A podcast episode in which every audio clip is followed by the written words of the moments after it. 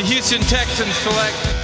And welcome to another episode of the Turn Up for What podcast, talking your Houston Texans straight from the Great British Isles. It's three days of drafting is now done, and we've got nine picks plus a raft of free agents, and it finally feels like we're taking some material steps forward into the future. But I couldn't think of anybody better to chat this one through with is uh, Mr. Jordan Punt and Texans underscore thoughts. Jordan, how you doing? I'm doing great, man. This draft put me in a great mood. I was really happy with a lot of the draft class. Happy to talk ball and excited with you, man. Thank you so much for having me on. It's always a great time talking with you. So I'm excited. Well, let's appreciate it. And uh, as you always say, the tape don't lie. So uh, mm-hmm. let's talk about the tape of these guys and let's see see what you got. But um, what was your kind of just overall thoughts of the weekend, the whole draft as a whole in Vegas? Probably wasn't as quite as spectacular as maybe some kind of people thought, or there was certainly premonitions of it, the, the cancelled, rearranged one pre-COVID and all that kind of stuff. But what did you make? What did you What did you make of it all?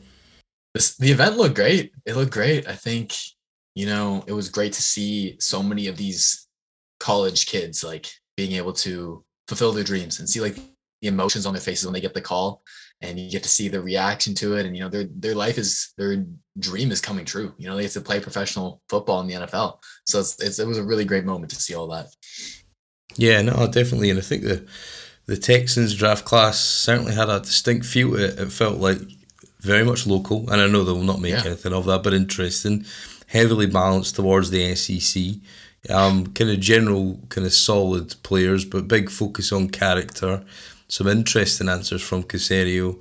Um, I know he talked about the you're not get you don't get drafted to get endorsement deals. You get drafted to be a, a ball player and stuff like that. So I think all that kind of stuff um, uh, influenced their, their their first overall. With the third pick in the 2022 NFL Draft, the Houston Texans select Derek Stingley Jr., defensive back, LSU. Okay, so let's just get right into Derek Stingley at number three. What did you make of the Stingley pick? Honestly, I was shocked because in the past like 48 hours leading up to the draft, we had heard that, you know, Nick Caserio loves Stingley. And I was like, Caserio, for this entire time we've known him, he's always played his cards close to his chest. He's never really wanted to have stuff like this leak out. So like I thought it was just a smokescreen. I thought they were trying to send that out there, say, "Oh, we love Stingley." Maybe try and get another team to trade up for him, or just hide the fact that you know we liked a different player. Maybe it was Sauce, maybe it was Tavon, someone else. So I was shocked personally, um, but you know the pick makes a lot of sense. This is how Nick Caserio likes to build his teams, you know, back to front from the secondary first. So he gets his next like J.C. Jackson, Stephon Gilmore, you know that alpha cornerback one hopefully Stingley can can live up to his uh, hype and his potential, man.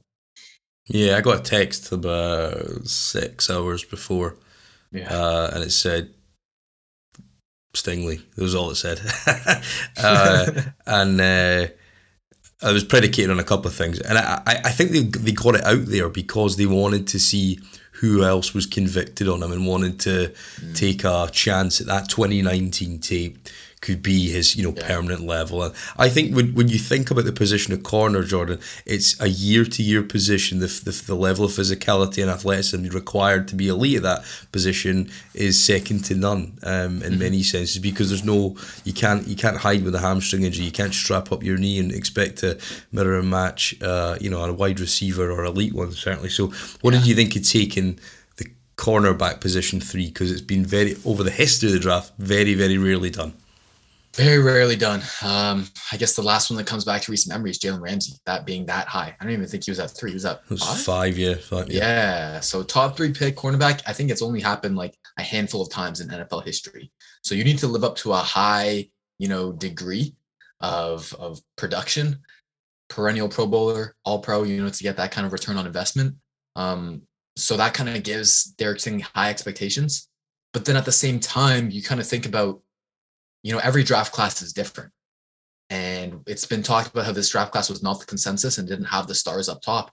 And so you might not, no matter like where you're picking, no matter what position, you might not get that same return on investment as you would in previous years. Like last year with all the quarterbacks and elite talents like Kyle Pitts and Ja'Marr Chase and stuff like that. Like this year was just not simply as strong as other years. And so it's not necessarily like Nick Caserio's fault, you know what I mean? To like pick a corner that high. That's just like how the draft class turned out to be. Yeah. That's what he was seen as one of the best players in that draft class. So to me, I'm not too worried about it. Um, it does put higher expectations on him, but man, this is a guy we've seen play at the highest level of college competition when he was 18 years old as a true freshman. Like it's absolutely ridiculous. So I think he hopefully is, is built for this this moment.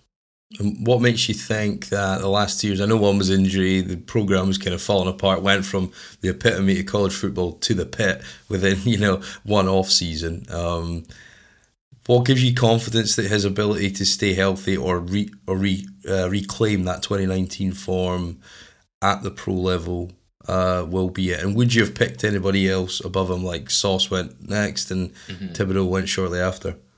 Yeah, uh, it's tough to be honest nothing makes me more confident about you know him staying healthy because that's it's really just luck. It's nothing that we can really predict as outsiders.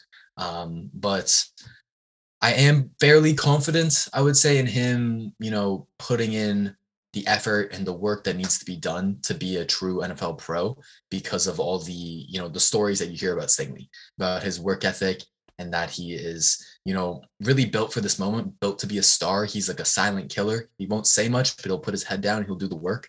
And he's someone who, at his age, has always been advanced, always been above his peers at his age group.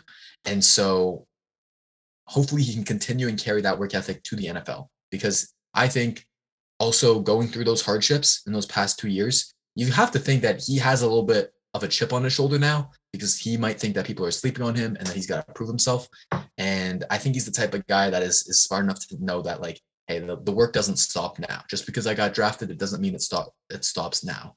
Um, he's gonna have to continue to do that. Um, and then to answer your second part of the question, if I would have taken someone else, you know, I'm not I'm a very risk averse person. I don't like to take risks. So I would have went Sauce over Stingley um, because I do think you know there's less injury concerns and and the decline in play didn't happen for him. Gardner was really only um, on an upward trajectory. Um, other than that, I might, I might have taken Kayvon, but I'm sure we'll talk about kind of that defensive end um, hole that got plugged with the free agent signing. So that makes me feel a bit, a bit better about that. Yeah. Um, but in the end, you know, I'm pretty happy with it. I can get behind it and, and root for him for sure. Yeah, I think I suppose Sauce would be kind of came this, you know, kind of media, kind of easy, kind of you know, and he was almost a bit of a in the same way that Stingley's tape kind of dwindled in the last couple yeah. of years.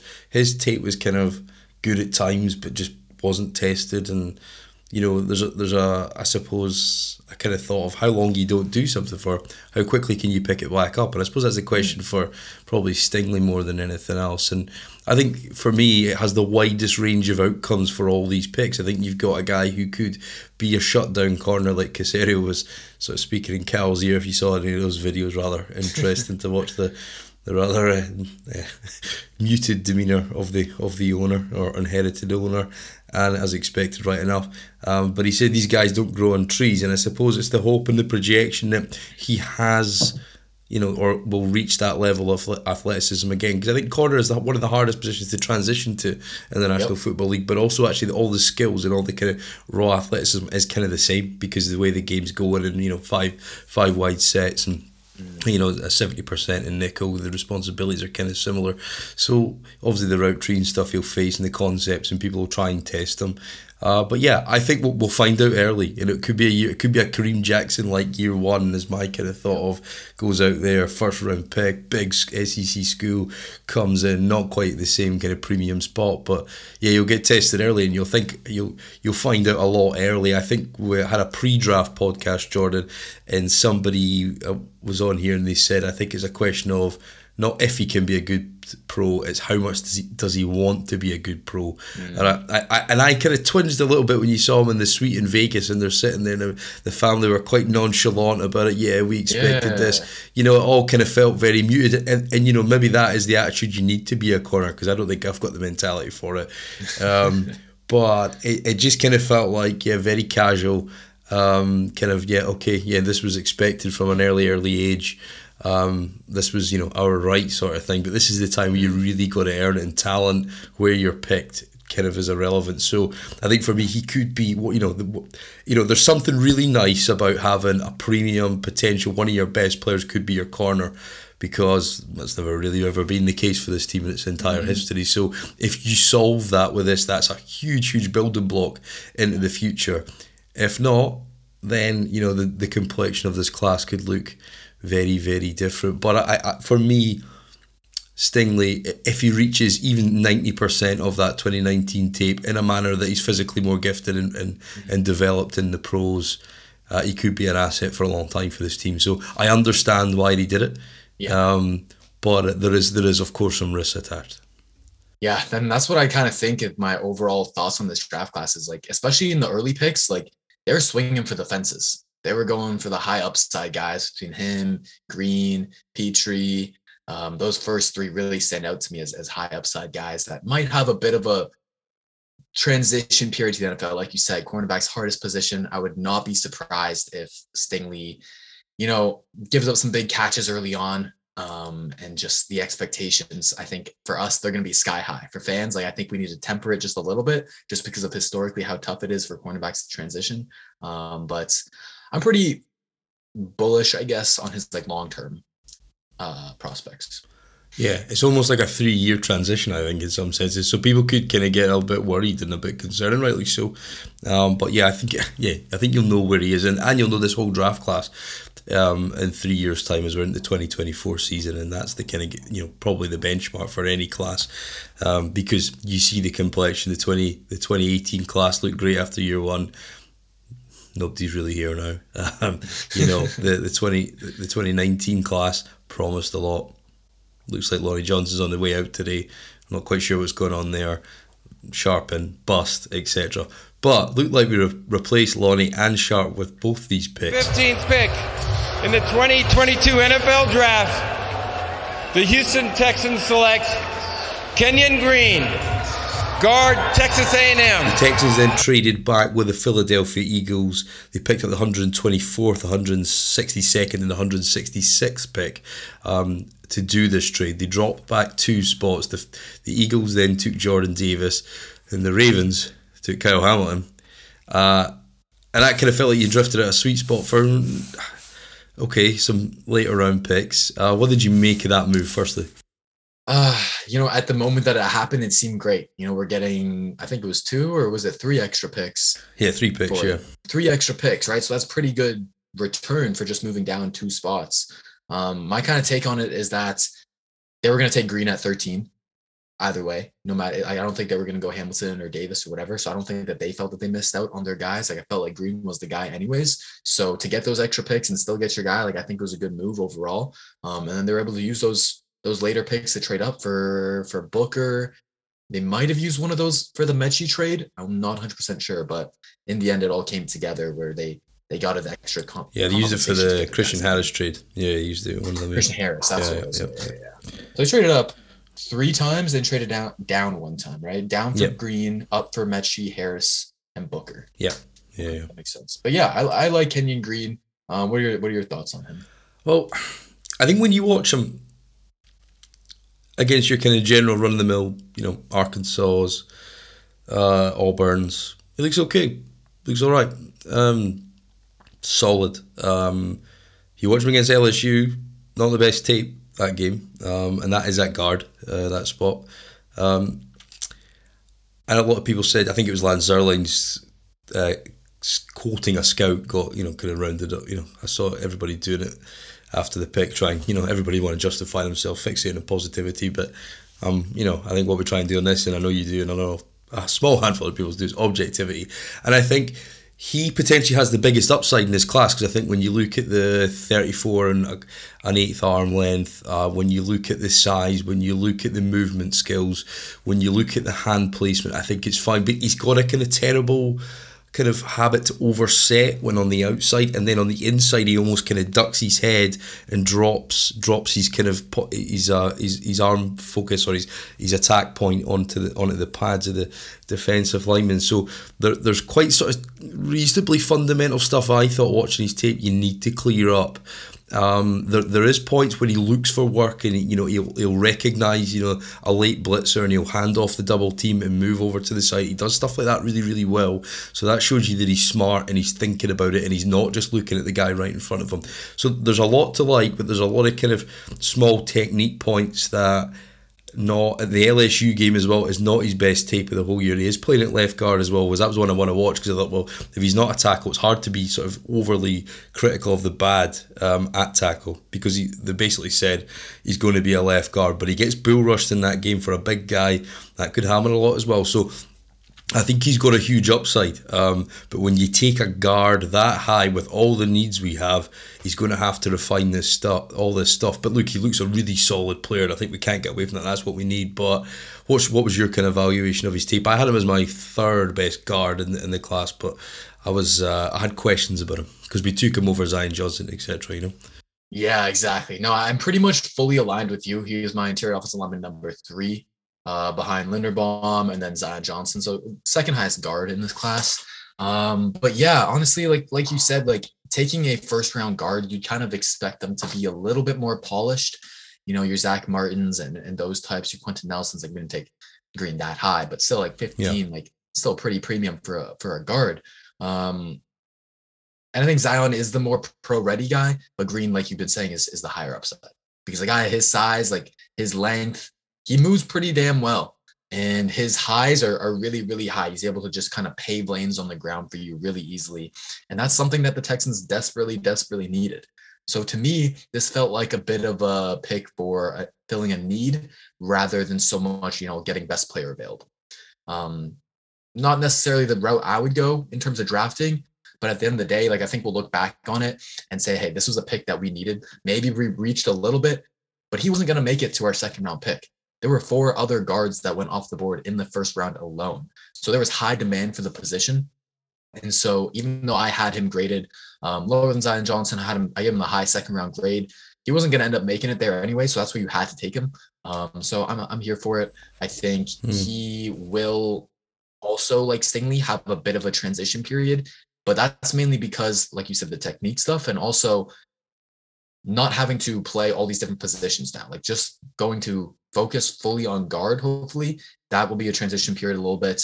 Um, but it should be a beneficial one for him because in, in college he played everything but center and mm. switch sides a lot of the time switching positions even within the same game he would switch positions sometimes so we've seen over the years that that is not the way to treat your offensive lineman that's not the best way to get the most out of them as, as a coaching staff so hopefully uh, george warhop new offensive line coach can just stick him that guard not have to learn anything else. Tytus stay at tackle, not have to learn anything else. Boom, you get the best version of these guys. I think Green can be a, a long time starter for us for sure. Yeah, and I think it, when you think about the meshing of the skills, if Tunsil's still going to be here long term, I think there's definite questions about that. Was you know everywhere, uh, Peter King, Albert Breer in the draft, you know, or pre-draft uh, process and you kind of get that. He's not really interested in football. He's been given all the money in the short term deals and that kind of stuff of the club. But, you know, for the next two years, that could be Green's best prospect because if you think Tunsil's the far superior pass blocker, lacks a little bit in run blocking, whereas actually Green's definite strong suit. He gets to the second level really well. He understands the next guy that's coming. You know, because ultimately, you, you, we've not we've seen that so many times where we've had guys pulling and they don't go they don't go make contact with the right guy. And it's just you know being simple stuff. And that was obviously from previous coaching. Obviously we went from Devlin and we got the guy for Green Bay last year. Never quite worked. But I think you, you see that as a natural ability to go up to the second level and then clear out the you know the second or third level player that's there. So for me it's I think there's, there's some definite kind of built in early day one proficiencies in the run game. What we don't have, um, so or we certainly haven't had, and we don't have from either you know the the, the two sort of at present day one set tackles for this year. So yeah, he might be a, a, a nice blend and mesh, and then he can maybe help you in a pinch at tackle. And I suppose when you, if you look at Braden Smith at the Colts, he drafted him as a guard. So the guard stuck him out right tackle, never looked back, and they've paid him. So you know it can work out many ways with offensive linemen, and you know these guys can sink or swim, how much they want it, how much they want to work, but they both kind of seem you know, as I said, that local kid stuff. I don't know if that helps. I don't know if these guys have now are young enough that they've grown up with this team, and and and the attitude to it's kind of different and almost like there is an investment and and there's there's a local pipeline to be tapped into. And I don't know if that'll help. I don't know if it if it changes their perception. Um you know it's maybe not conscious but I, I think that there's a lot to like there uh, but the refinement of Warhop and how he works on him um, is is going to be really key and if he's not starting week one getting picked at 15 then I think again that's a, that's going to be an early early test of you know, can the kid play at this level now? You know, he might play in year three. Again, both positions are long time transitions. They're not quick. Um, it's not wide receiver, but you know, I think it's that'll be the key test. You know, is he getting the reps in camp, and then is he out there week one? Yeah, definitely, definitely. And I guess the important thing to note is kind of the improvement areas we talked about. Like everything's fixable, everything's coachable. Whether it's his, you know, hand placement, which has been kind of erratic at times, his pad level, lunging or not. Um, all that stuff is definitely definitely coachable. Um, so I'm not too worried about it. It's just something that we need to see progress with, and something that because it's not there right now, that level of technique, you just need to temper expectations a little bit. And so that's kind of my thoughts on on the first round guys, really in, in general. So it's kind of more low floor, high, high, high ceiling. Yeah, no, and I think it's not it's not your average class, and I think you know they said they only had a set amount of players that they were going to be willing to take in the first, but um, we, we sat and picked one of the few picks we did sit and pick up at 37. Um, and I think for me, this is my favourite pick of the mm-hmm. class. And I think before we go in it, do you want to just talk through, for everybody's not familiar, Jordan, about the star position, how Pitre was used at Baylor? Yeah, so the star position is a really unique one. Not every defense runs it, but it's essentially a hybrid position between a nickel corner, outside linebacker, box safety, that type of thing. Imagine three kind of positions morphed into one. And so, who are some players who played it? Jalen Ramsey has played it a little bit. Kenny Moore for the Colts a little bit, not much more of a pure nickel guy, but it's a really, really valuable position in terms of allowing Lovie Smith to do what he wants to do. Because what you're essentially doing is you're getting a defender who has like the run run defense capabilities of a linebacker slash box safety and also some coverage capabilities like a nickel corner. And so it's morphed into one.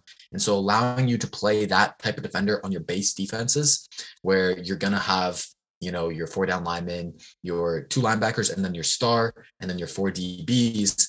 That's really going to allow you to defend the run and the pass at the same time because now you have this hybrid player. So here's Jonathan With the 37th Joseph. pick in the 2022 NFL Draft. The Houston Texans select Jalen Pitre, DB from Baylor.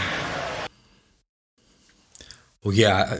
There's, so there's there's one play if you watch him against Oklahoma State and he blitzes off the I think he's at the nickel and he just comes up to the line of scrimmage and then there's a puller that comes around from the other side. I think it's maybe like a, a six lineman and a jumbo set and he just dives down and he takes the two guys out at once. Uh, two, and they just hit the day. I tweeted it out when I started watching on, on Saturday. And uh, there's a couple of plays where he just comes off the line of scrimmage. If you look in the bowl game, first play of the game, tackle for loss. You know, he's blitzing off the edge, taking tackles. He, and people kind of said, you know, sort of Tyrann Mathieu light.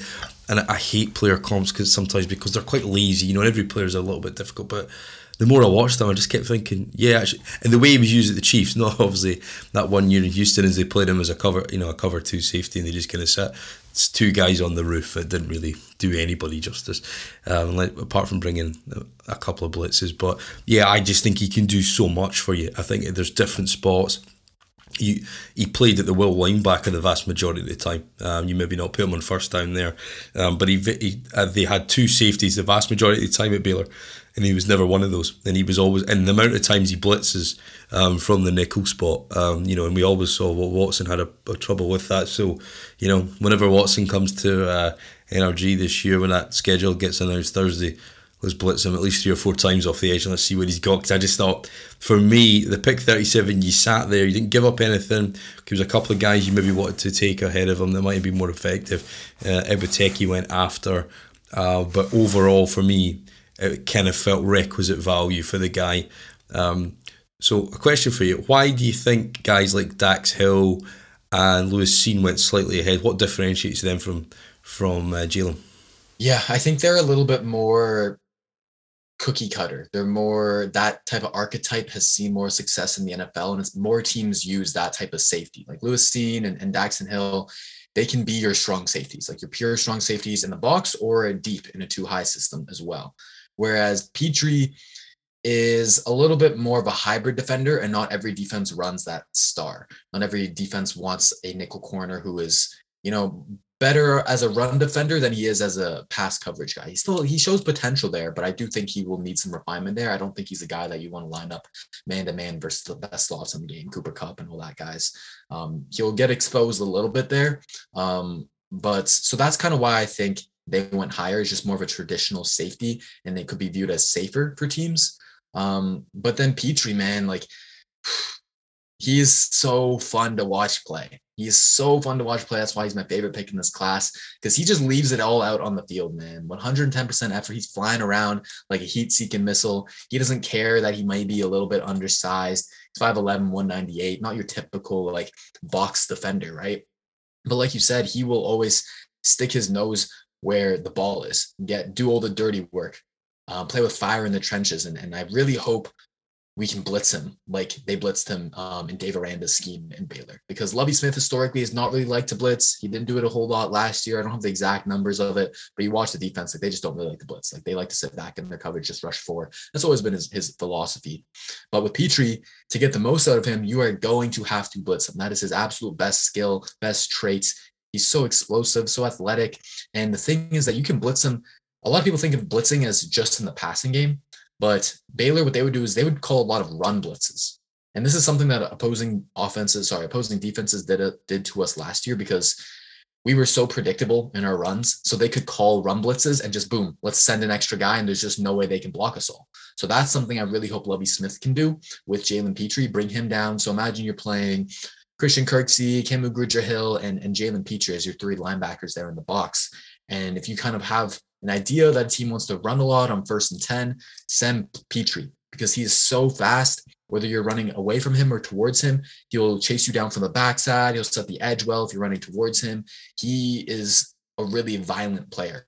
And I love that. Nick said like he plays with his hair on fire all the time. I think it's a really good explanation for who he is. Yeah, I, I, I tweeted. I think he just covers every blade of grass. I know it sounds like a terrible cliche, but he really does. And I think I think he's got to. Well, I think yeah, that, that point there, you he can go and chase plays down the backside. Not all it'll take is a delay because his acceleration to to to go and chase the play at the second or third level, you'll probably get there. You know, there's a play where the ball pops out I think it was in the bowl game, and then all of a sudden this body just comes from nowhere, and it's Pitre, and he takes the and he takes the fumble recovery. There's a play where he's, he's his DB gets beaten down the sideline, and and then you think the guy's away, and all of a sudden this body just comes out of nowhere and takes the guy down on the other sideline. So like you know he never gives up a play. His motor's high. He doesn't mind mixing it up with tackles, and I think for me it was he was the most exciting player to watch. And obviously he's all action, right? So he, he's he's doing more than one role. Therefore, by definition, he'll uh, he'll he'll show up more on the, the broadcast and, and and you know he'll get more calls out and stuff like that but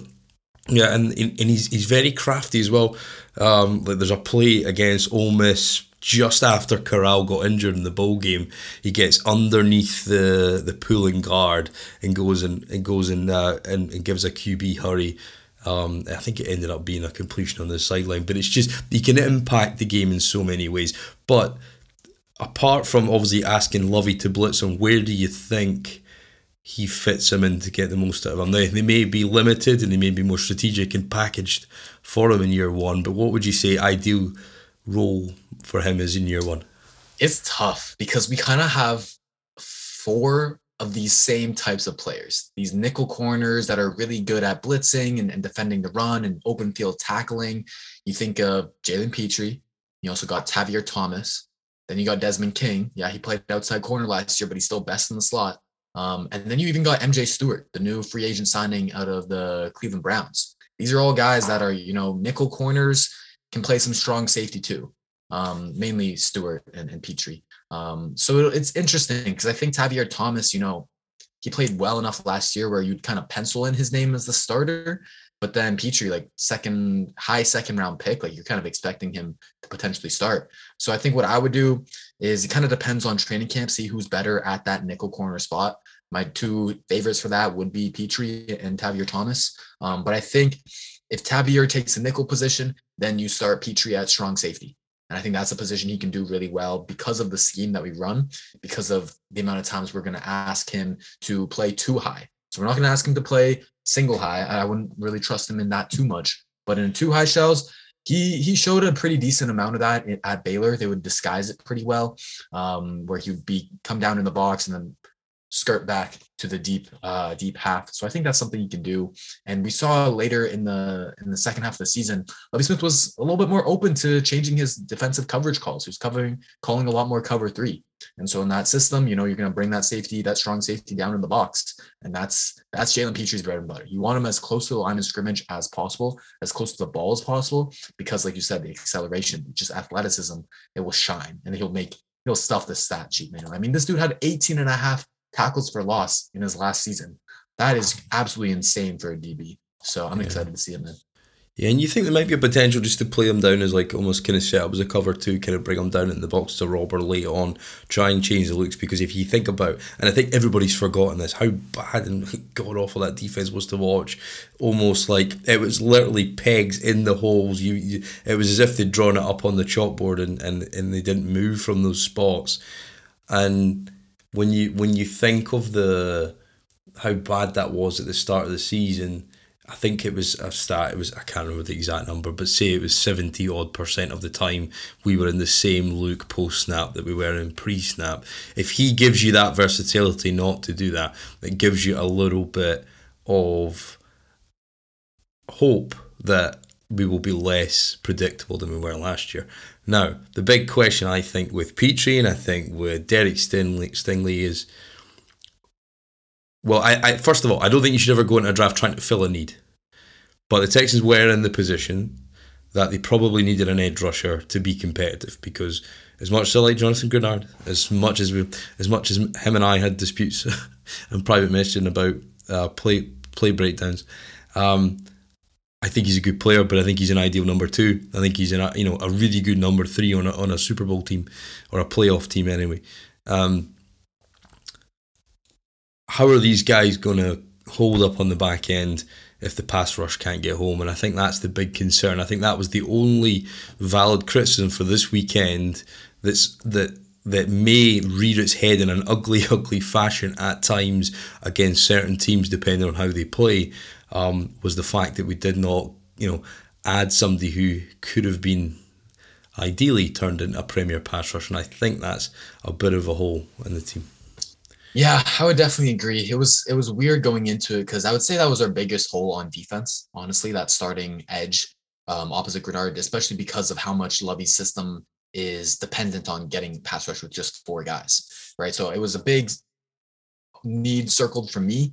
Um, but it makes a lot more sense with the free agent signing that we heard today. It makes a lot more sense why they just completely ignored it, didn't even draft a single defensive end, only one defensive lineman. Um, so Rasheem Green, formerly with the Seahawks, got signed today. Yeah, I believe six and a half sacks, like 30 something pressures, 18 quarterback hits this past season. So he's been pretty productive for them. He's been pretty productive. And he's another one of these guys that helps us become more versatile, more unpredictable because he's lined up really wide as a wide nine, as a seven technique. He's lined up as a five technique. He's lined up as a three technique as well. He's versatile, and moving him around is how you get the best out of him because he's one of these guys that he'll go through kind of hot and cold spells. One one drive, he'll have three pressures in a row. Next drive, kind of forget about that he's actually on the field. So I think moving him around, making him more of an unpredictable kind of weapon chess piece that you can move around that D line, um, that will help him, you know, stay fresh and, and get the best matchup possible for him. So I'm excited for that. I think it's a good like veteran stopgap, just a one year thing. And then maybe next year they got their eyes set on Will Anderson out of Alabama, the top yeah. player in that class. Yeah, absolutely. I think in um, or Jalen Carter or something like that. I think because next yeah. year's class. I mean, a year out, a lot can change, but it seems very, very star driven versus this one. But I think yeah, the the, the Green um, sign is interesting. I'm sure he had like 20 sacks in his in his final year at MUSC. Um, he's you know he was one of these guys I think projected to be more than he has been. Um, I suppose there's a reason why he's still on the market at this stage. Um, but hopefully, like you said, when they try and change it up, you know, when we put Demarcus Walker at at, uh, at DT last year, it didn't end well. Um, so hopefully he can, you know, pr- provide, you know, these incremental upgrades on last year. You know, if you think you went from Terrence Mitchell to Steven Nelson, you know, if you go from, you know, say Jordan Jenkins doesn't make it, but Rashad Green makes the 53, you know, there's small incremental steps, you know, t- towards the future. And I think that's how you got to, it's got to be baby steps because there's, you know, there's too many ones to take uh, giant leaps. But um, but yeah, I think that for me that was the big the big issue was not taking an edge rusher, and I, I worry about the, the year one confidence hit to the, these secondary guys you've taken reasonably high in the top thirty seven because it's not easy trying to cover for five or six seconds. But you never know. Pitre actually might be, you know, like Jamal Adams went to Seattle and he was their best edge rusher. It might be the, you know, it might be the same kind of case there. But it's definitely a concern. Now the Texans then traded uh, back up into the second round, sort of seven picks later. Texans select John Metchie, wide receiver, Alabama. Yeah, he made a trade with Cleveland, um, who eventually took Martin Emerson, who's a guy I really like from Mississippi State, um, with the 68th pick. But they gave up the 68th pick, the 108th, and the 124th to go and get John Metchie. Now, second round, top of it, notoriously a value spot. What did you think of taking Metchie at that spot versus kind of some of the other guys that were in that region? Yeah, I think he was my second highest wide receiver left on the board. I think I had Skyy Moore just barely, barely above him. Um, but I loved it because I'm a big fan of Metchie and his game. He's a fellow Asian Canadian.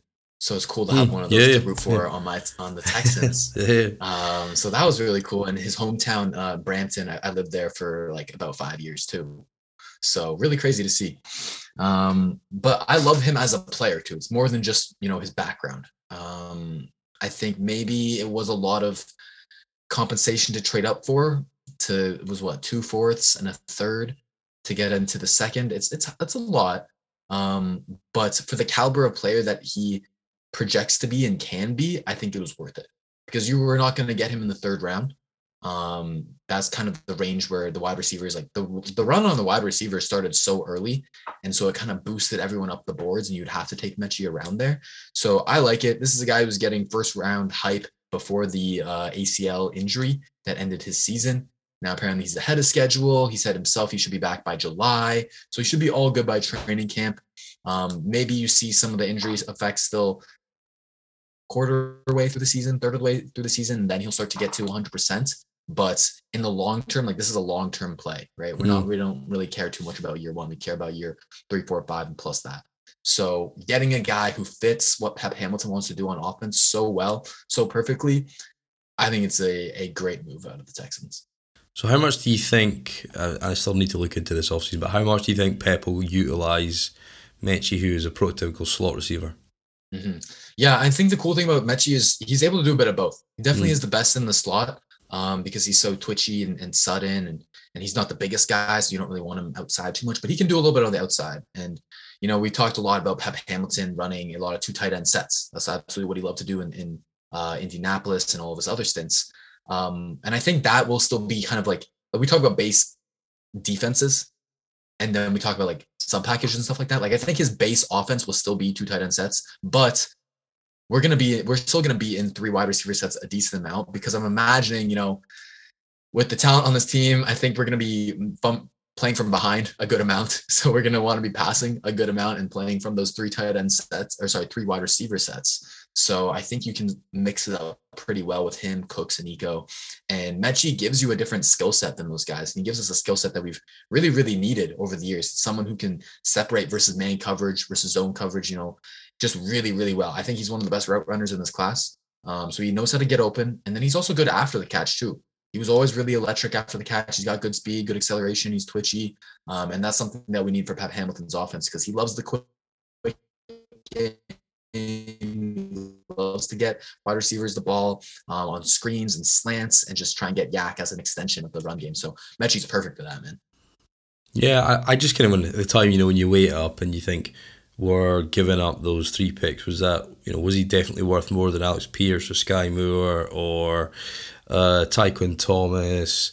um, or George Pickens. I know they're all kind of different types of players, right? And it's not like for like, but I'm assuming they think it's a perfect fit for what the role and the what they ask them, and they, they outlined them early, and hence why they went aggressive. And and I do like that about the way Caserio did. He did obviously did it for uh for to get Nico last year.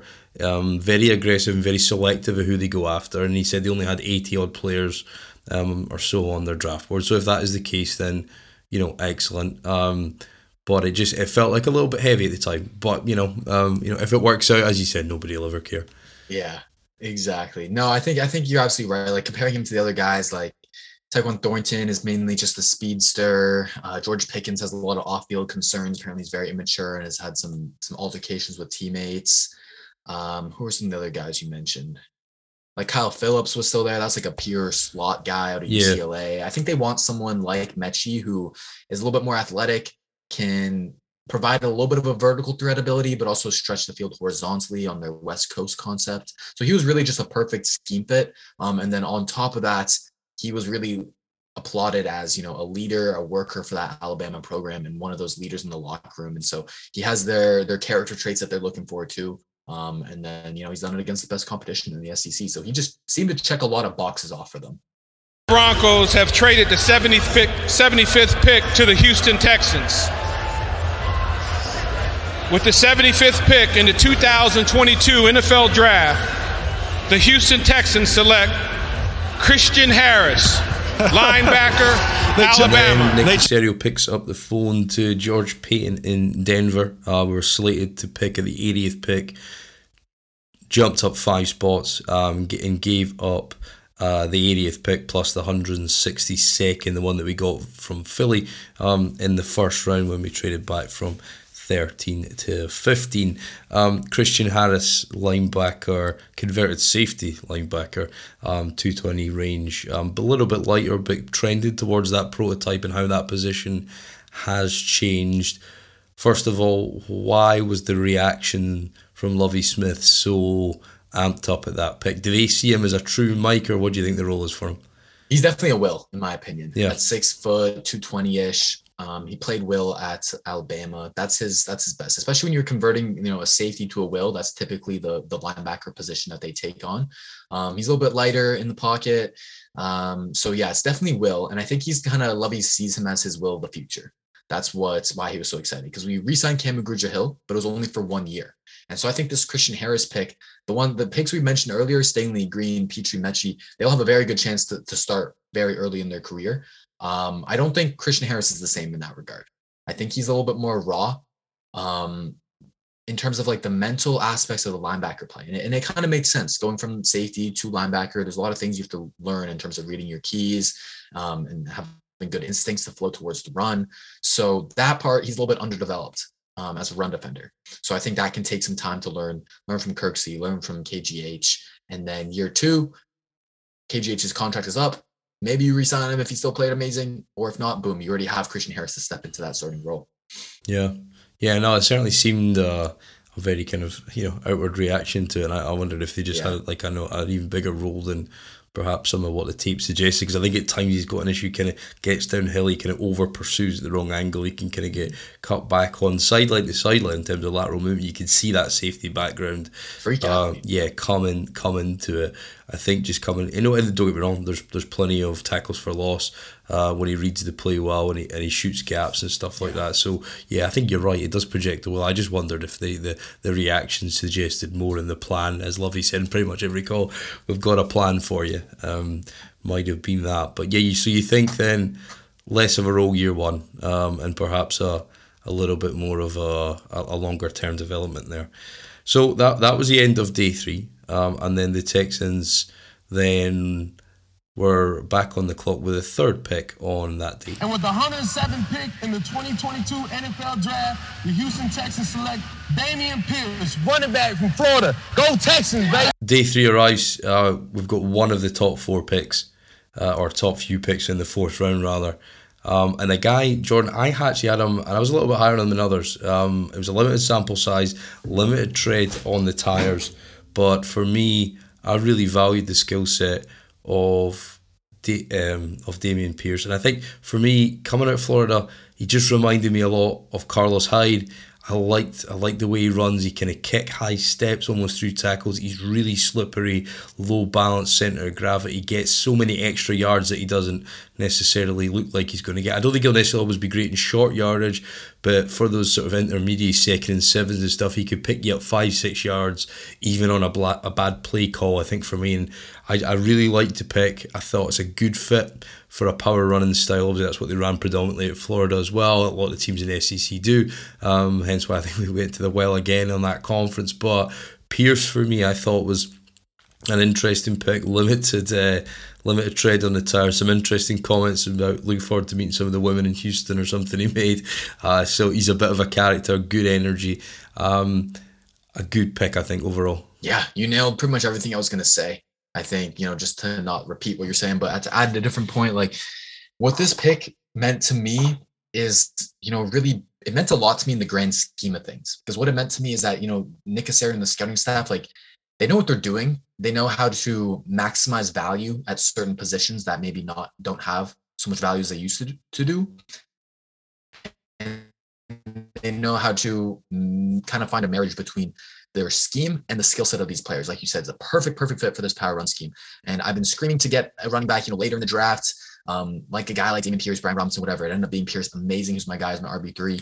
Um, I wanted that over, you know, Breece Hall or Kenneth Walker in the second, and that's that's what's a lot of the fan bases really want. You know, that sexy pick, our Jonathan Taylor, blah blah blah, all that good stuff. But I think honestly, with the position that the team was in, we're not running back away from improving our run game. We needed to make those um, you know, premium capital investments in the offense line. So we did so with Green. Great. Now let's spend a day three pick on a running back who can honestly, he's just exactly what we need. He might not be the sexy pick, but he's exactly what we needed in terms of being a tough physical runner, great vision, follows his pullers really well. And I'm really excited to, watch him follow Kenyon Green. Kenyon Green, boom, create a hole for him, and Pierce uh, hit the hit the whole hard man, and he, will be exactly what we need. Exactly. It's, it's, like you said with Carlos Hyde. I see that. I see some Javonte Williams, um, who was drafted last year. So yeah, great, big fan of the pick, man. What I thought was really interesting though was Caserio's kind of very uh, quick to downplay the fact what how many snaps he would take or uh, unsolicited, uh, not based on the worth of questions, but his opening statement at the end of day three talked about on playing special teams. It's not about it's more about the kicking game, not how many yards he'll run. He's got to earn it. He said there's some other backs in the building that are better than him. He said he lacks a bit of long speed, and I thought so. I was kind of like you know. Yeah, I can see. And then, so I don't know if that's just a case of maybe he thinks his character needs it. Um, it was maybe a pick that he wasn't 100% on board with, that he took, you know, the advice of others. Um, uh, Litford, Bazargan, might have been Pep, you never know. But I just thought it was a really strange reaction considering most of the picks he talked up, he didn't quite do the inverse, but certainly he was really, you know, keen and uh, you know and adamant to temper his role right from day one, which is kind of odd when you just draft him a couple hours earlier. That is kind of odd. I think what it might could have been is maybe when they signed Marlon Mack, they kind of had an agreement like, hey, like you'll, you'll probably be the starter here. Um, and so maybe that was something that he had to kind of put out to the media and, and shoot down Pierce a little bit in terms of his role. That would be my guess. Um, mm. Or hmm. it's like what you said, maybe that just wasn't one of his guys because he he loved he he praised Stingley, praised Green, praised Pitre. Um, I didn't catch the Metchie one, but yeah, he was very vocal and outwardly of those other picks. So that's interesting. That's a good pickup by you. Yeah, I, I just thought I just watched it a couple of hours ago before we jumped on. I just thought yeah, it was kind of odd because yeah, Metchie he was talking about his character and his talent and his background about what you touched upon. You know, he was talking about how he was delighted for Christian Harris, tears of joy. And this guy just kind of sort of, well, I don't think he'll play very hard. So, which was different. And then when he jumped onto our next pick, so the next pick, the Texans. With the 150th pick in the 2022 NFL Draft, my Houston Texans select Thomas Booker, defensive tackle from Stanford. Came up again, uh, traded with Chicago. I was actually on live on a podcast when this came on. Uh, and I was delighted with this one. He was a guy that I'd, I'd pinpointed earlier. I'd watched only two of his games because it was getting further in the process where I, I was just running out of time to get through and get that board together. Um, but yeah, Thomas Booker, defensive lineman from Stanford. Now, what when you watch him play, he does not look three hundred pounds and I think that's the interesting the point of view when you see him move. He's he's Uh, he's at a seven tech at some in the passing downs. Um, you know, on, on a five man front. Uh, he's he, or sorry, probably nine. It five man front, but he's uh, he is his movement skills and short area quickness that Caserio talked about with players a lot of time towards the end of the season. He talked about that with Kiki Kingsley as well, that came over from uh, Green Bay, which I think is a sneaky guy to potentially start for this team this year um, that we picked up. And he looked like a fit and from that point of view. I think he could play as a big end on a four man front because you know if you're going to be dropping guys back, you want as many big bodies to set the edge and obviously you'll kick inside um, on obvious passing downs. You can get some faster guys, Okoronkwo or whatever his name is, on the, the, the guy they picked up for the Rams on the outside. So you know, I, I, my reaction was, you know, excellent, delighted because I thought at that stage he was one. Now, I would have taken Matthew Butler over him. Uh, I thought his first step quickness was just elite, um, and he was up there with some of the first guys. Just needed a bit more refined in the hand fighting, but I still thought it was a good pick. Um, obviously got a role for him again, but Booker, Stanford, Pep Hamilton ties, all that kind of good stuff. I thought at that stage of the draft, I think that was the last pick that they had guys on their board, and this was that was why the move was engendered because they were they were almost out of out of draftable grades at that point. Yeah, no, definitely. This was one where it was really the quintessential Nick Caserio pick, and everything Nick Caserio has talked about valuing, you know, who these people, who these players are as people, their intangible skills, their intelligence, their work ethic, their leadership, everything like that. Like Thomas Booker very well might be the smartest player in this draft class.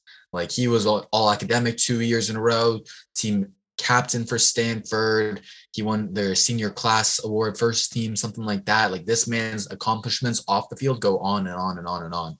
It's insane. So yeah, definitely I'm with you. Like he was a guy that targeted that. Like yeah, Nick is gonna love him. And there's there's three things that he really brings. Like the, the intelligence, firstly, the athleticism, like you said. Like I think he his RAS, his relative athletic score is like a 9.44 out of 10, something like that. Very high in the nines. He's explosive. He's quick. He, he bends pretty well. Um, and then the versatility. I really like him in our scheme as a, as a three tech. I think he's really going to be a good backup for Maliek Collins and potentially took, take over that role in two years when Collins' contract is up. Um, but this is one of those picks that we talked about earlier. They were going, they're swinging for the fences with Stingley, with Green, with Pitre. Um, and then I think the Pierce and the Booker picks were a little bit more high floor, low ceiling type of guys because Booker, like he just he gives you your your uh, very disciplined run defense. Like he, because he's so smart, he always knows how to be in the right position. He's always knows how to read the the run keys really well, get over to his gap, um, and just do his job. That's really what the, the statement, the line that comes to my mind when I watch him play is do your job. Like he's always doing his job, always in the right position. I think he'd be a great run defender earlier on. And then he, he can develop a little bit more of his pass rush skills over the years. Um, but he'll have a good guy to learn it from from Maliek Collins. So I like this pick. Um, I think he'll be, honestly be a contributor in his rookie year. Well, you need you, you need eight guys uh, at all times, and you need eight quality guys. If you know, and you saw they basically transplanted line one out and line two out. So assume he takes it the three taking line two. That's definitely an upgrade from Jaleel Johnson uh, and uh, was it Vincent Taylor as well at the start of the season. So, you know, and, well, you say that it's probably a, a, a disservice to guys who've been in the league. You know, you would assume there's a ceiling there to go and do it. Um, so, absolutely, uh, I think that that was a, a good point that, that you make there. And then, uh, and then Quentin Tarantino, or whatever the hell his name is, uh, was at the tight end at 170th. Uh, Teagan uh, I think, or something like that. I've probably butchered that incredibly. Even when I was reading the pronunciation, Yeah, I, right. I must have read it about four times, and I think I don't think I'm going to do it. So Teagan, um, Oregon State, I'd watched them in two games. I'd put him in as a developmental prospect. I wasn't even watching him. I just kind of did it off, you know, noted his number. And so he was at the line of scrimmage. He looked serviceable as an inline blocker. He was almost like a poor man's Daniel Bellinger, I thought, in this kind of class. And he was, I thought, yeah, nothing wrong with him. But Caserio did say he was the pick that the offensive staff were the most pleased with. They said that was the equivalent of Christian Harris on the other side. I saw Jeff Risdon from uh, the, does a lot of stuff for Detroit and uh, and talks about the draft. He said he had them the the the Lions potentially take him the fifth round in his previous mock. So I think he's one of these guys the league knew about. I hope anyway. That, that certainly the the wider consensus media didn't know about. Um, obviously, coaches' recommendations, scout recommendations, etc. So yeah, I if he if he comes in and can start as a Y um, and his limited passing um, limited passing um, and route combination kind of uh, responsibilities, and I think yeah, you know, at, at that stage of the draft, 170th, yeah, so be it. I think it's a good. So it's the kind of position you can find late, maybe not that late, but you know, inline blockers they're easy to find. If that's the way we've done it, then box ticked, you know. Yeah, no, definitely. I think that was another pick that filled a need that we really needed. You know, Pharaoh Brown, Anthony Auclair, they didn't get it done you as as that inline blocker as a tight end. We know Brevin Jordan's better as your as your H back, kind of more hybrid slot role. Anyways, do more of the passing game duties. So you got a guy to compliment him. That was a big big need for sure. And then you know at the stage of the draft that we were at, kind of the better tight ends were kind of already off the board. You know, Charlie Kolar, Jake Ferguson went a bit earlier. Uh, Daniel Bellinger was gone. So it was really between him, Derrick Deese, and Jalen Wydermyer. So for me, you know, maybe I would have liked those other two guys just because personally I've done more homework on them. I know more about them, but I'll, I'll dive into I think it's Teagan Quitoriano, something like that. Quintoriano, that's Quintoriano, it. yeah. Done a, done a better service yeah. But yeah, like the the kind of archetype that he is, that's exactly what we needed. So hopefully, you know, he can. And then he's also a, a really good special teamer. Apparently, So 600 plus special team snaps. So I think you know when you're getting guys that late in the draft, like that's just added value. Help him make the team. Um, so yeah, we'll see how that goes as a developmental inline blocking tight end. Yeah, well, Deese Jr. was a guy I liked, and I watched him early on, and Yeah. he went undrafted. So you know, there's potential things there. I think when it, when they took him and nobody knew, and everybody's like, "Who?" I said, you know, I thought, well, that's them ran out of that 80 to 100 players now, um, and it, it felt that way. Um, you know, at 170th overall, you can't complain too much. Yep. I thought when like Ingan Barry was on the still on the board there, uh, even a guy like John Ridgeway from Arkansas that went just after in the fifth, then you know I thought, yeah, fair enough. You know, is what it is. It seemed like the coaching staff had a big role out for him, but at this stage there was already punters going off the board.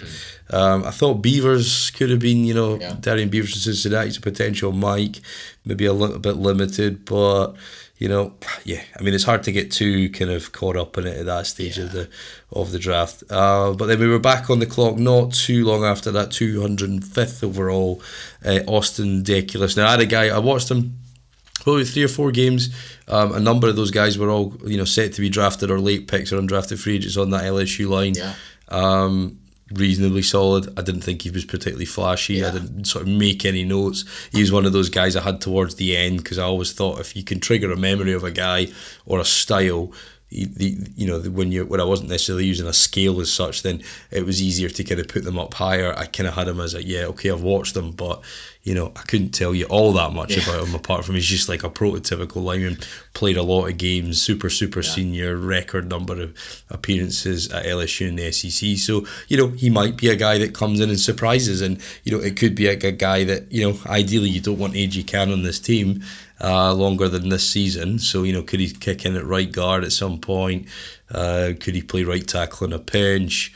You know, I think he's. You can never have enough offensive linemen, corners, edge rushers. We didn't take any edge rushers, but we certainly tried to invest in an O line. So I thought at that stage it's a bit of a throwaway in many senses. Statistically, it is. So uh, you'll take it and see what you've got. I think there. Yeah, definitely. I think he kind of fits the theme of these day three picks from Pierce to Deculus as a as a high floor guy, um, because of how experienced he was. Forty six starts at right tackle, one at left tackle. Uh, like you said, career record for the LSU games, he played sixty one. Um, so he's got that SEC experience. He looks the part. Like he's got the size, the length, everything to be an NFL body. Um, I think he's athletic. He's limited athletically, so that's why I kind of don't want him at tackle. Um, and you also got Tytus there. I don't, I don't want any more reasons for them to potentially move Tytus. So um, I think he'll come in and maybe they view him as a swing tackle. Like I think you have Charlie Heck there. So I don't know if that's really what they view him as. I think it'll be more as a guard, honestly, like you said. Like AJ Cann for me did not like his film whatsoever. So I'm not sure Deculus is gonna take his seat in in uh, in his rookie year, but maybe after um, maybe a year or two after developments because he's not perfect. Like you said, he doesn't really stand out on the film, but what he does is just he's another body for Pep Hamilton's power run scheme. He's a big dude. 6'5, 332 pounds or 328 pounds, something like that. But Yep. he, he'll he'll do well in those gap power schemes for sure. Yeah, that's it. That's what they ran at LSU. That's Yep. why they were looking at like uh, Taylor Price. Is that the name of the running back that was there? Ty Davis Price, yeah. Tyrese Price, yeah. So you know that was the reason why they were looking at him because they were all fit. So Yep. you know at this, I mean, at this stage of the draft, it's probably guys who may or likely be on the practice squad. That's just the reality of it. Um, and talking to guys who may or may not, and again, this is all reported. The team haven't announced this year, uh, but the undrafted free agent class, Jordan, was there any any of those guys that kind of kind of noteworthy? I thought it was probably led by Kolby Harvell-Peel from Oklahoma State. Watched a couple of games of him. Um, I'd have rated as a kind of spot filler, like potentially like a fifth or sixth round pick. Um, if you watch his tape in 2020, actually, which I watched a couple of games today, it felt like his tape was more athletic uh, and a bit more kind of rangy. Um, it looked like in 21 the role had changed from a little bit OK State and they brought him down in the box a little bit more, they're a bit more aggressive with him. Um, just from the couple of games I watched. want to dive into these guys a lot of the off season. Uh, but yeah, I think for him, he's a potential. Again, reported, so we may be uh, talking out of turn here. He may not actually sign, but it felt like he was quite a good position. Did you have a kind of decent grade on him? Um, I had him kind of as a late day three guy. Yeah, um, yeah. Which is it's, it's a good get as a UDFA. You know, I think he's definitely one of the bigger names. Um, but I honestly I I did more homework on Damion Daniels out of Nebraska, the DT. I really like what I saw of him. I only saw one game as I was getting through my flights, literally just connecting. And so I was um before my connecting flight, I was trying to watch a little bit um, at the airport. Um, I think was it versus Baylor? I don't remember the exact game he played, but first quarter, this man made three plays really well, and so I think he's a good interior like run stuffer. He's kind of like another Roy Lopez you can find late in the draft. You can always find those those uh you know run down defensive linemen um late. He's big, like kind of well built body, plays low to the ground, has pretty good get off for for a guy in the trenches. Um, and just does his job, man. Just does his job. Reset the line of scrimmage, hold versus double teams. Does the the not sexy, you know, work in the trenches. So I think we need more of that. So I liked him. Um, I think Tristin McCollum is also the other guy, Zyon McCollum's brother, who got like a 10 out of 10 on the RAS. Tristan got like a 9.8 or something like that. So very athletic dude, good size, good speed. He'll be interesting as kind of a developmental project. Um, but yeah, other than that, not too not too crazy of a UDFA class, honestly. Yeah. Now, if, if you watch Myron Cunningham from Arkansas, if you watch his tape against Bama, I think there's a very easy argument to be made he's better than Petit Frere that went to the Titans because I didn't rate him at all. I know you didn't. Yeah. Uh, I saw you tweet about that. So if you watch his tape against Bama, it's the only game I watched. I thought watch him against the you know one of the top top ranked. Nice. It's pretty good, pretty athletic, reasonable, solid. You know, solid. Again, I don't know. Again, potentially reported, but we'll see. I think there's definitely something there. You know, and if you can find a left tackle, you know, and this is, I think, these are the small kind of diamonds in the rough, bits of gold in the mine that we're going to have to find. Because say, for example, Cunningham could come in and just say Tytus, uh, Tytus Howard's locked down it right. And Tunsil turns around and says, "Look, I'm I'm going to retire. I'm going to go and do whatever the hell I want to do." And you go, "That's all right. We found Myron Cunningham." You know, and if you could find something like that, that just Yeah. keeps the trajectory of that team because we can't afford to lose building blocks. And you know, it's a guy like that ticks all the boxes. Maybe needs a bit of development the pros. Came out of big school. Is something like that. So yeah, I thought he was interesting, and Jake Hansen was just a classic. You knew he was going to get at least one Illinois defensive defender. So you know, reasonably limited, but, but we shall see. Um, but overall, do you think this team's outlook and the Davis Mills picture has changed based on this draft? Um, I think this team's outlook has definitely gone a lot more optimistic. And I think what they've done is kind of really tried to help form the identity that they want. They keep preaching about being a fast team, playing fast, playing tough, playing smart. And I think they've done that, you know, with the with the DBs like Stingley, Pitre, Harris plays really fast too. Um, and then the toughness between Pitre, between Green, between Pierce and Booker, like they've really tried to form that identity. So that's kind of the outlook I'm looking for the team is, is something I've been asking for for so long. Just have form an identity, man. Like I don't know what these Houston Texans are doing, um, but now they're kind of. It, it seems like things are coming into into the picture. You know what I mean? The picture's coming together. So I'm liking that. Um, as for Mills, I guess it kind of seems like they're pretty invested in him as the guy. Um, at least for this year, they didn't make any quarterback picks, and, and you know how Nick Caserio loves to to get a mid late round quarterback. So, yeah, I think they're pretty pretty confident in him. It seems like. Yeah, yeah, I think so. Because I mean, I, I tweeted out. I, I thought that this weekend was the first time that it felt like we were taking material steps towards you know the next phase, the Yeah. post Watson era, which is great. It's exciting. You feel like you're finally moving on after all this kind of being in limbo, stuck in the mud kind of days, and just game pointless games. So you know there's actual young developmental talent out there that you've actually invested in, in the, for the future. Um, and I said someday it's a long old process though. You still need another two good quality draft class after this, plus a QB. And uh, guy Graham uh, Henderson, uh, a good good friend of mine, he, he said but back he said, I think we've already got the QB, and I said, well, for me, I don't think you can have that conversation until there is a number of weeks where Mills has got four quarters of consecutive Yeah. starter level snaps, and that didn't happen last season. Yeah. And when you take the wider, if you you know, it's easy just to cherry pick the last few weeks, but when you take the full sample size from last year, going out the roster, come uh, sorry, going out the starting lineup, come back into it, Yeah. um, that wasn't good enough. You know, it went from unwatchable to kind of watchable to looking pretty promising and quite you know exciting. Um, but you know, we we got ripped apart by was it Brandon Allen? Uh, we got ripped apart by week six, week fifteen, not long ago at the end of the season. So you know, fluky kind of. Uh, out of the out of the realms of norm can happen late this season, so you don't want to have fool's gold.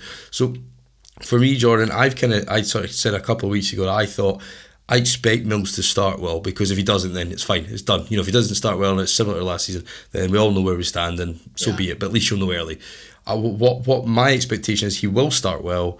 Teams will adjust, and when those adjustments after four or five weeks of tape, between that sort of week five, week six to week eight, week nine, the bye week, that will be the kind of you'll have two kind of almost kind of waves of the curve at that point. Then you'll be able to make an assessment because previously couldn't beat man coverage, bad system, bad play calls, limited weapons, bad season, all the kind of stuff was when it gives a lack of run game, etc. Yeah. So I think by that point of the bye week, I think then we'll, when we'll know because it's almost kind of massive open air projections right now. But at least by that point, it would make sense, certainly on paper, from a kind of uh methodology point of view, that we'll have we'll have a good sample size by then. Yeah, and that's really what it is is getting a better, more consistent sample size because even the the great numbers that he put up in the second half of the season, a lot of it was in garbage time and we're down two, three plus scores. Some of it that Rams game, they brought in their backups in like the third quarter. Like so there's there's certain things you can cherry pick and say, hey, like let's see this again in a four, six, eight game sample.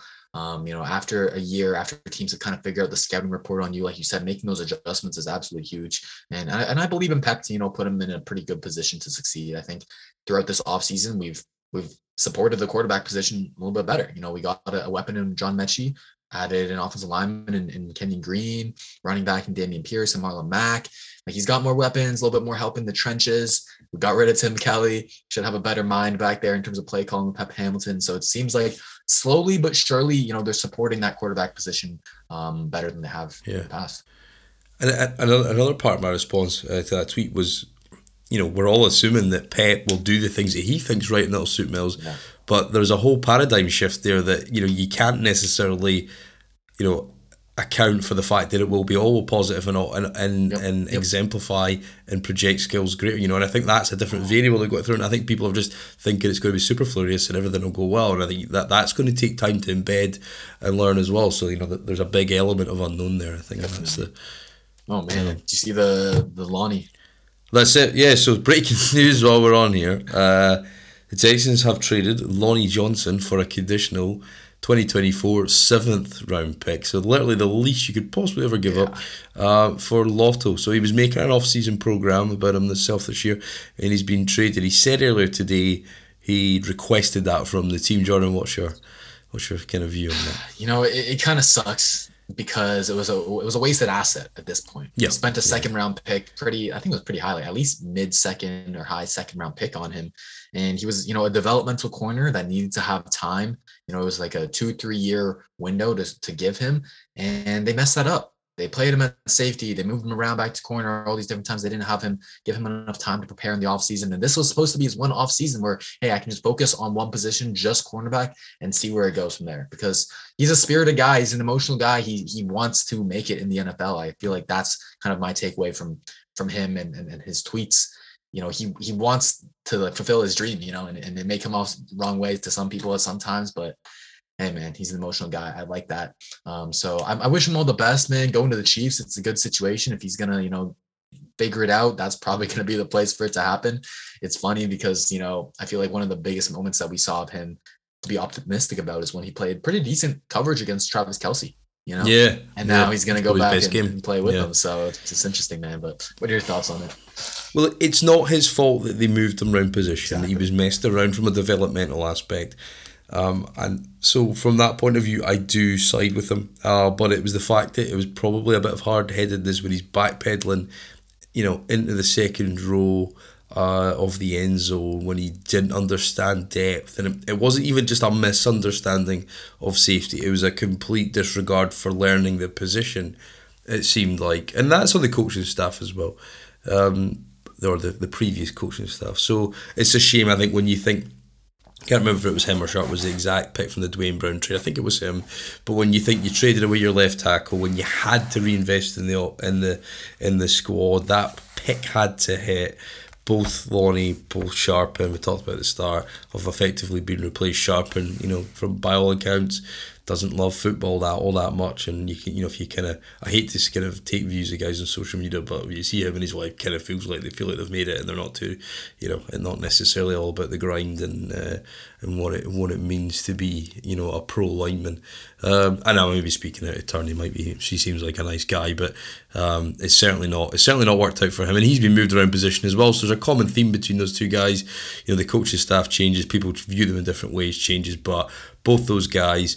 I'd be surprised if Scharping makes the roster this year uh, with the way they've invested, um, and Lonnie's gone for a seven round pick. And to make today worse, not to end on a bad, but Scottie Phillips has been waived, injured waived. Ugh. So My God. My the guy that never was. Yes. Yeah, and then everyone's one that got away. Uh, hope the best for him. Yeah. Yeah. I just couldn't stay healthy, man. Couldn't get on the field. It sucks. Well, that's it. If he didn't play last year with David Johnson, with the ghost of um, Phillip Lindsay, uh, then yeah, he was never going. to He was never going to play. But but yeah, I think you know overall, Jordan, positive weekend, exciting weekend to be back at the top of the draft again. Oh. It feels like we've taken steps forward. I think they're still going to have to maybe add, add another one. If not, you know, maybe more, you know, veterans to the defense to try and kind of shoot it up a little, particularly on the edge. But overall, I think you know a good weekend, and uh, and it feels it feels like the corners finally turned. 'Cause I think people like to convince themselves last year of it, but you knew that until this draft class when we had traded Watson and all that kind of stuff is picked. But you've got to hit, and I think you know those six first round picks we've got. You know another four over the next two years. You got to you've got to have at least you know solid contributors, and you've got to find some gems, whether that's undrafted free agents or second, third round guys that just play big roles for you. Exactly. We've got to find that. Uh, so if you were to pick the star out of this class in four years' time, who would it be? Oh man, I'm. That's hard. It's hard because you know I think I'd narrow it down to to three guys for me. I think it's between Stingley, Pitre, and Metchie. Honestly, I'm I'm really high on Metchie. I'll probably go between Pitre or Stingley. Like obviously, you you think it'd be Stingley, the third overall pick, is insane upside. Um, but you know, I'm gonna go Pitre. I like Jalen Pitre so much. He's been my guy since like October. I've loved him this entire process. You just he's just a football player. Like when you watch him, like you just know like he is a playmaker. He's a dog. I think he exudes everything that they want from a leader, from a, a worker. He was when I talked to him down in the senior bowl, like he was so self-aware and so much of a perfectionist is that he always wanted to perfect his craft and just become the best player he can be. So I think he's generally going to like he talks the talk and he's going to walk the walk too. He's just going to get better every single year. Um, and he's going to be the star of this class, in my opinion. So when you saw Caserio on the broadcast with ESPN, he's not very emotional guy, but when they talked about him uh, just after the Dameon Pierce pick, he said we're lucky to have him, and he gave a sort of broad smile, which is very very uncharacteristic of him. And I thought at that point, I thought, yeah, maybe there's more than I give. So then I started watching more tape, and then you got fired up about it.